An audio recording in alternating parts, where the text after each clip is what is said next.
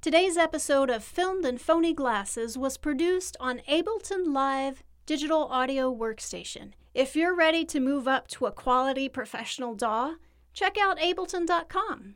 Welcome to Filmed in Phony Glasses. I'm Bella Cosper, your host, and I watch a lot of film and TV with blind characters or blind themes, and I give you a first hand point of view if it's cool or if it's cruel. I'm stressing the need for these shows to have performers or filmmakers with disabilities and to put a stop to these shows that basically portray us as aliens. So pour yourself a great big glass of carrot juice, kick back, and let's discuss the writing, direction, and performance of this absolute mockery.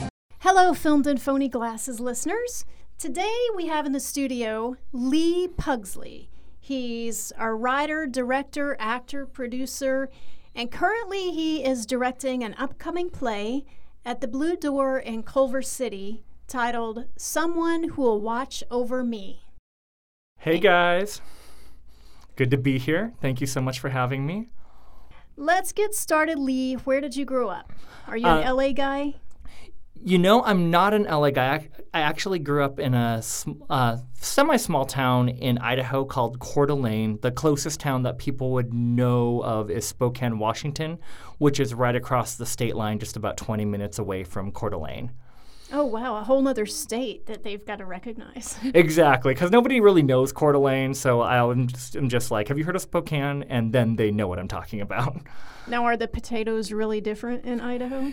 You know, interestingly enough, everyone always says, oh, so potatoes. And I've never actually seen a potato farm. I know that they're in the southern part of Idaho. And there's a rumor that we get our potatoes imported from either Wisconsin or Wyoming. No. So, yeah, so I feel like Idaho just needed something as a staple to be famous for. so they're like, let's do the potato. Wherever it comes from, we'll figure that out later. Wow. I don't know if I should like that or not like that. I love potatoes, and I wasn't preparing that question because I didn't know that you were from Idaho, but um, wow. Changes my whole idea about Idaho now. I mean, they do have good. I, they do have good potatoes there. I mean, there's you know good potatoes other places too. So I can't say it's like the only standout place for potatoes. But you know, there's some. I've had some good potato dishes there for sure. Well, the next time I see that bag in the store that says Idaho potatoes, I'm going to be like, yeah, right. Exactly. That's what I think nowadays too. And all the license plates in Idaho say Idaho famous potatoes on them too. so that's a little fun side note. well, well, well, Idaho. Now, were you in the industry back home? So, um, how I kind of got my love for acting and all things entertainment when I was younger. Um, I was raised by a single mother, and she put me in a bunch of different things. Like I grew up on a farm; we raised farm animals. But no I, potatoes. no potatoes. We did have a garden though, where I did like carrots and lettuce and tomatoes and those things, but no potatoes. Oddly enough. So she put me in like, you know, I did piano lessons, I did band for a little bit, and she just wanted to give me a well rounded exposure to all different activities. The one that really stuck was theater. And so from a young age, I loved. Uh, I loved the art of creating. I loved going to the theater. I loved being at the theater. I loved acting. And I just love, like, to me, theater is home. And so even as a kid, I our community theater, we could work as an usher and then we got to see the show for free. So there'd be some shows where I would usher like, you know, 12 or 14 times and just watch every performance of the show just cuz I wanted to be there and I had that bug. And funny enough, when it comes to grounding, you know, when people get, when kids get grounded, so, you know, it's usually like TV privileges that are taken away or you can't go play with your friends. For me, it was no involvement in theater where my mom was like, okay, you can't Oh. audition for the show or you're not going to get to see this production or you can't usher tonight. And that was so torturesome to me. Oh, she was smart. So she was smart. She knew how to get to me and it worked. I was definitely on my best behavior after, you know, those like punishments. So that's kind of how I got my um I guess that's how, kind of how I got my like bug for acting and for just the art of creating and understanding what creativity was. And then, you know, as I got older, I um, grew up in Idaho doing community theater um, in elementary school, middle school, and high school. I also did, you know, middle school and high school theater at my um, public public school that I went to as well. And then in college, I actually studied theater and got a bachelor's of arts in uh, theater directing and performance. Oh wow! And then I moved to I well, I spent a few years in Orange County just trying to build up my uh, resume. I worked at a few different theater companies, did some directing projects over there, and then I moved to Los Angeles and just tried to play the field as we all do over here and just took opportunities, you know, did a few directing things, um, done some acting things, uh, some writing projects, uh, producing um, some of my own work as well, and that's kind of my track. And I just, I just love creativity. I love the art of storytelling. I love the different ways that you can tell a story, and that's what I'm passionate about. So, what brought you to LA? Uh, of course, it was all that, right? All the industry. It was all that. Now it's really funny because uh, when I was living, I went to school in Orange County to get my bachelor's degree. And I would come visit LA, and I was like, I'm never going to move to LA. This place is dirty. It's just like too crowded. And I'm like, if there's one thing in my life that I swear I'm never going to do, move to LA. And as you know, luck would have it, uh, just my roommates were moving to LA. At the time, I wanted to move to New York, but I just didn't have the money to make a cross country move it was more feasible for me to move with my roommates to Los Angeles. And I was like, you know? It's entertainment capital of the world. There could be some good opportunities there. So I'll try my hand at it for a little while. And if I don't like it, I'll move away. And I honestly did not expect to like living in LA, but it's grown on me. I've been here for about eight years now. And I really enjoy it. I just love all the opportunities. I love the fact that you're in a place where anything could happen at any time. Agreed. And that just makes everything so exciting. Like you wake up every day and you're like, what's going to happen today? Who could I meet? What kind of project could I do? And in the meantime, you meet a lot of really good people, make a lot of really good friends, and have a good support system. And that also keeps you grounded, keeps you humble, and makes all the difference in the world. Well said. Well said. Well, thank you. Thank you very much. Now, you're a member for Theater for the Blind. Yes, I am. And um, just to give the listeners some background on Theater by the Blind. It's part of a bigger organization called CRE Outreach, which they serve over 1,000, I, I believe it's 1,080 people in the Los Angeles area. They work with underprivileged youth, veterans, and um, artists of all disabilities. So they have a music group that um, is made up of the lead um, piano player of that group, he's autistic and blind, and then the other members of that group also have various disabilities. The group I'm a part of is under CRE outreach called Theater by the Blind. They're the only blind theater company in the nation. They do shows with completely blind and visually impaired actors. Awesome. And just for the, the sighted listeners out there, can anybody attend a show and get it? If they're uh, sighted? Absolutely. Anyone can attend a Theater by the Blind show. And it was actually very interesting for me because I joined the group last year, last May, and I'd never really been a part of a group like this. I didn't even know a group like this existed. And uh, so it was just interesting to see like how they do, how the process goes. Like the actors learn the blocking patterns. They have these mats on the floor so that they can get the gist of like you know how many steps you travel to find your mark you know to find where the couch is where's the table. And they just get the blocking in their body. They get the uh, sense of movement in their body. And then you know it's just like any other show that you would see. They memorize their lines. Uh, we still work on character development and we work on um, you know just anything else that you would see in a regular theatrical production. And the bottom line about Theater by the Blind or anyone that has a disability and is in the entertainment community is first and foremost, we're artists and the disability is a component of who we are, but it is not the defining factor. It's not like I'm the blind director. No, I'm a director who just happens to be blind. You know, if you're an actor, you're first and foremost an actor you're an actor who happens to be blind, but you know, it could just be the same thing as you know, you're an actor who happens to be male, you're an actor who happens to be female, you're an actor who happens to be Hispanic. It's a, a component of who you are, but first and foremost, you are an artist. I'll say it again, I've said it before. I call it disability because it teaches us just to do things in more creative ways. You know, it's it's a lot more interesting to put up a production and work around these little things that are designed for other people? Yeah, I absolutely agree with that. And I love um, that terminology too. And I fully stand behind that 100%. Well, thank you, sir. Now, the entire cast is vision impaired or blind. Is that right? Well, the entire cast of um, the show, because I was an actor in the Theater by the Blind show that just closed. We had a five weekend run um, to a sold, sold out audiences every night, which was great.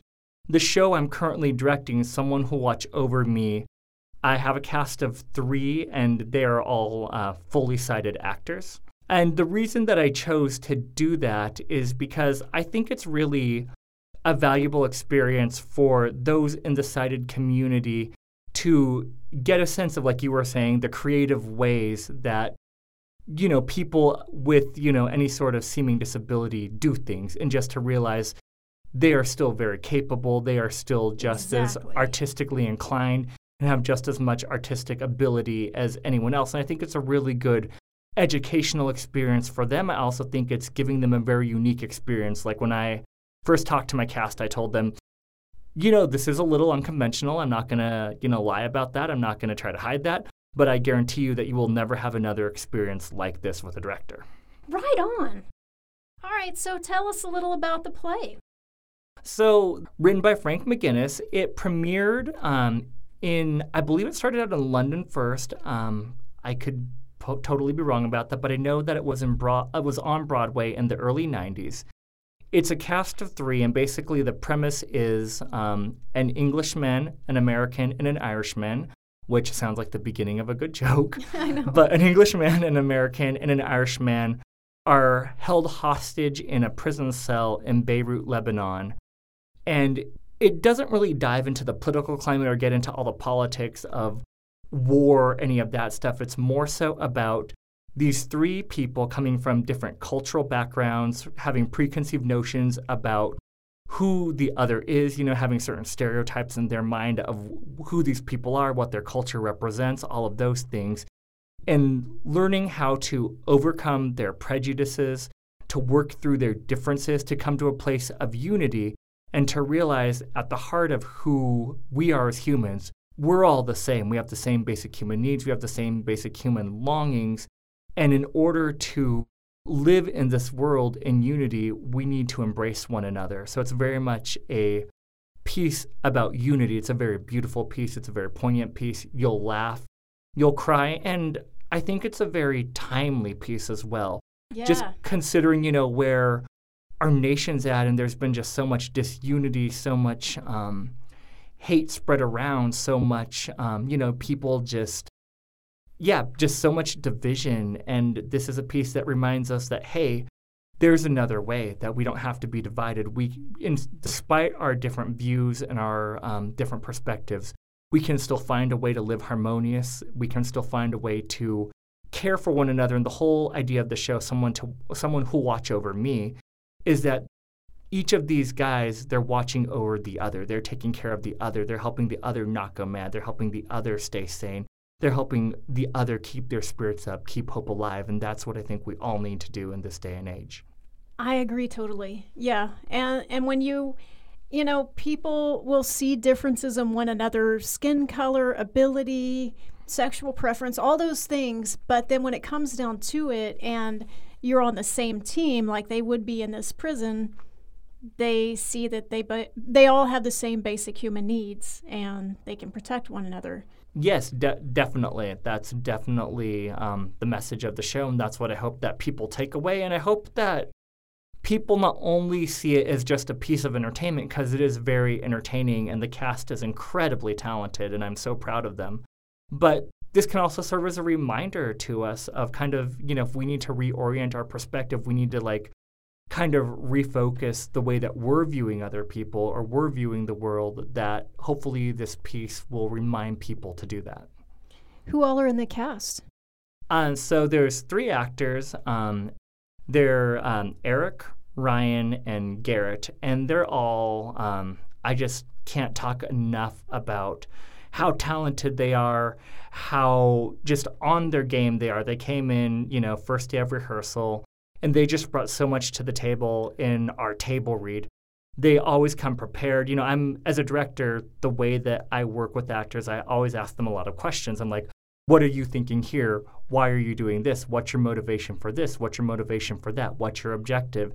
And I just ask question after question because I think the one of the most effective ways to pull things out of your actors, get them to make discoveries about their characters, to get them to realize things for themselves. It's like, you know, me as a director, I don't always have the answers, mm. but you don't. You know, I I'd love to say I do, but I have, you know, I may have an answer or an idea of what I think, but I think it's more beneficial to let the actor discover it for themselves rather than just to tell them this is your motivation, this is who you are, this is what you're thinking, this is the, the discovery you're making. And so anytime that I ask um, Eric, Ryan, or Garrett a question, they always have an answer. They always come prepared, and they give me so much to work with. They're absolutely um, incredibly hardworking and such a delight to work with. Um, and then I guess one other thing I'll say about that too is you know at the at the you know they trust me too. And at the beginning of this, I sat down with them and I was like, hey, I know that this may take a little more trust to trust a blind guy with this, but I promise you that my goal here is to make you guys the best you can be. My goal here is to challenge you, to stretch you, to make sure that you have everything you need to succeed. This is not about me. This is about you guys. So I'm asking you to trust me and let's have a trust relationship. You trust me, I'll trust you, and together we'll collaborate and we'll make something beautiful. Wow. You would be a great director to work with.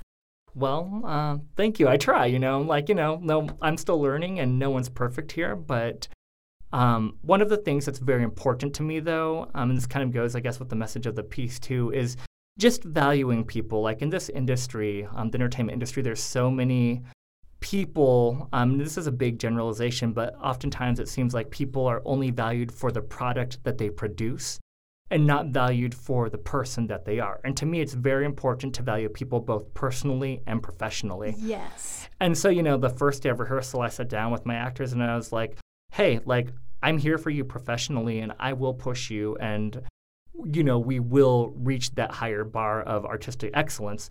But, you know, at the same time, let's be, you know, real. We're all human. We all get stressed. We all get overwhelmed. We're going to come to rehearsal sometimes.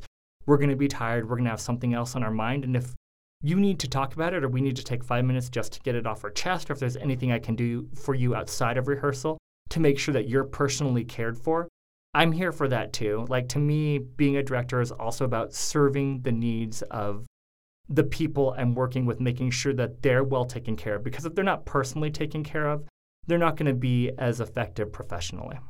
Exactly. Wow, that would be great to work with you again.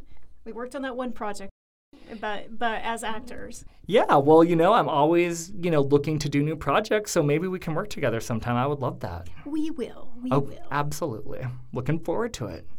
So the show begins August 10th yeah, the show begins August 10th. Um, August 10th, 11th, and 12th, then August 17th, 18th, and 19th, Fridays and Saturdays at 8 p.m., and Sundays at 3 p.m. at the Blue Door in Culver City. Uh, you can get tickets at crecreoutreach.org and just click on the Buy Tickets link at the top of the page on the menu, and you will see the Someone Who Watch Over Me poster. Click on that and you can get tickets. It's going to be a great show. So I hope that as many people as possible are able to come check it out. Sounds amazing. I will be there. Nice. I'm so excited. Are there any other events you want to pitch? Anything else coming up? After this show, um, I'm doing another show as an actor called The Boys Next Door uh, by Tom Griffin. This is a show that's been around for a while. It's often done by high schools and colleges and, you know, some regional theaters, community theaters. It's done all over the place. I'm an actor in that show. The basic premise of the show is there's four um, mentally handicapped um, men that live in a group home and they have a caregiver, and it's basically just about their lives and just the different dynamics of what it's like to live in that world. It's very heartwarming. It's very um, touching, and it's also very funny. It's just um, it, it brings a lot of warmth. It brings a lot of smiles to everyone. Um, that show will be at the Blue Door in October and November, uh, so you'll have to come check that out as well. Awesome. And um, you know, to keep up with you know just different events that are coming up on my end, you can follow me at Lee Pugsley, L E E P U G S L E Y, on both Instagram and Twitter. And there are a few Lee Pugsleys I noticed last night. Really? Yeah, there's a, a lady named Lee Pugsley. Spelled the same way? Yes. Oh, yes. interesting. I know because I was going to write down all of your your social media and stuff, and I was like, "Whoa, there's more than one Lee Pugsley." Wow, that's crazy. I'm gonna have to research this myself now. You learn something new every day. I mean, maybe I'm exaggerating. I found about five. Okay, To okay. be honest. I need to mm-hmm. be friends with all of these Lee Pugsleys. So Yes, you all the other. Lee Pugsleys listening, friend me. Let's be friends. Lee Pugsleys unite. And last but not least, what is your favorite scent in the entire universe? Ooh, that's a tough one. I'm a big clone guy. Like I used to have a clone cabinet where I had like eight bottles of clones for different um, Different women? Dif- well, you know, different women possibly, but also just like different occasions. Like the sports one, like uh, going to a sporting event, it was Adidas. Summer was Eternity or Escape by Calvin Klein. Wow. Like formal events was Ralph Lauren Romance. Semi-formal events would be uh, what was it? Oh, semi-formal events would be Hugo. But my everyday clone, and this is probably my favorite scent, is Acqua di Gio by uh, Giorgio Armani. That's my favorite scent in the world. I, I'm I'm not savvy to all the different colognes and perfumes, so that's really interesting. Like my dream would be to have a clone cabinet that just has like a hundred different clones, but you know we got to have the bankroll for that. So I'm still waiting for that one to that ship to come in. That's your dream is to have a cologne cabinet. Exactly. Okay. Well, it's been awesome talking to you, Lee. I can't wait to see the show. And all you guys out there, if you're in LA, please make it out to see this show. It really relates to what's happening today, and and it's a it's a timeless piece. This this topic that the show's about. uh, yeah, absolutely. Um, so yeah, please come see it. And Bella, thank you so much for having me. It's been an honor. It's been a pleasure, and you're a pure joy. Ah, say that one more time. You're a pure joy. Okay. Thank you so much. Yeah, it's been a it's been a pleasure having you over. So tune in next time everybody and please check out Someone Who Will Watch Over Me, directed by Lee Pugsley at the Blue Door in August. Creoutreach.org. Thank you for tuning in. If you have a show that you would like for me to review, write it down in the comments and I'll be happy to review it and let you know if it's cool or if it's cruel. Have a great day.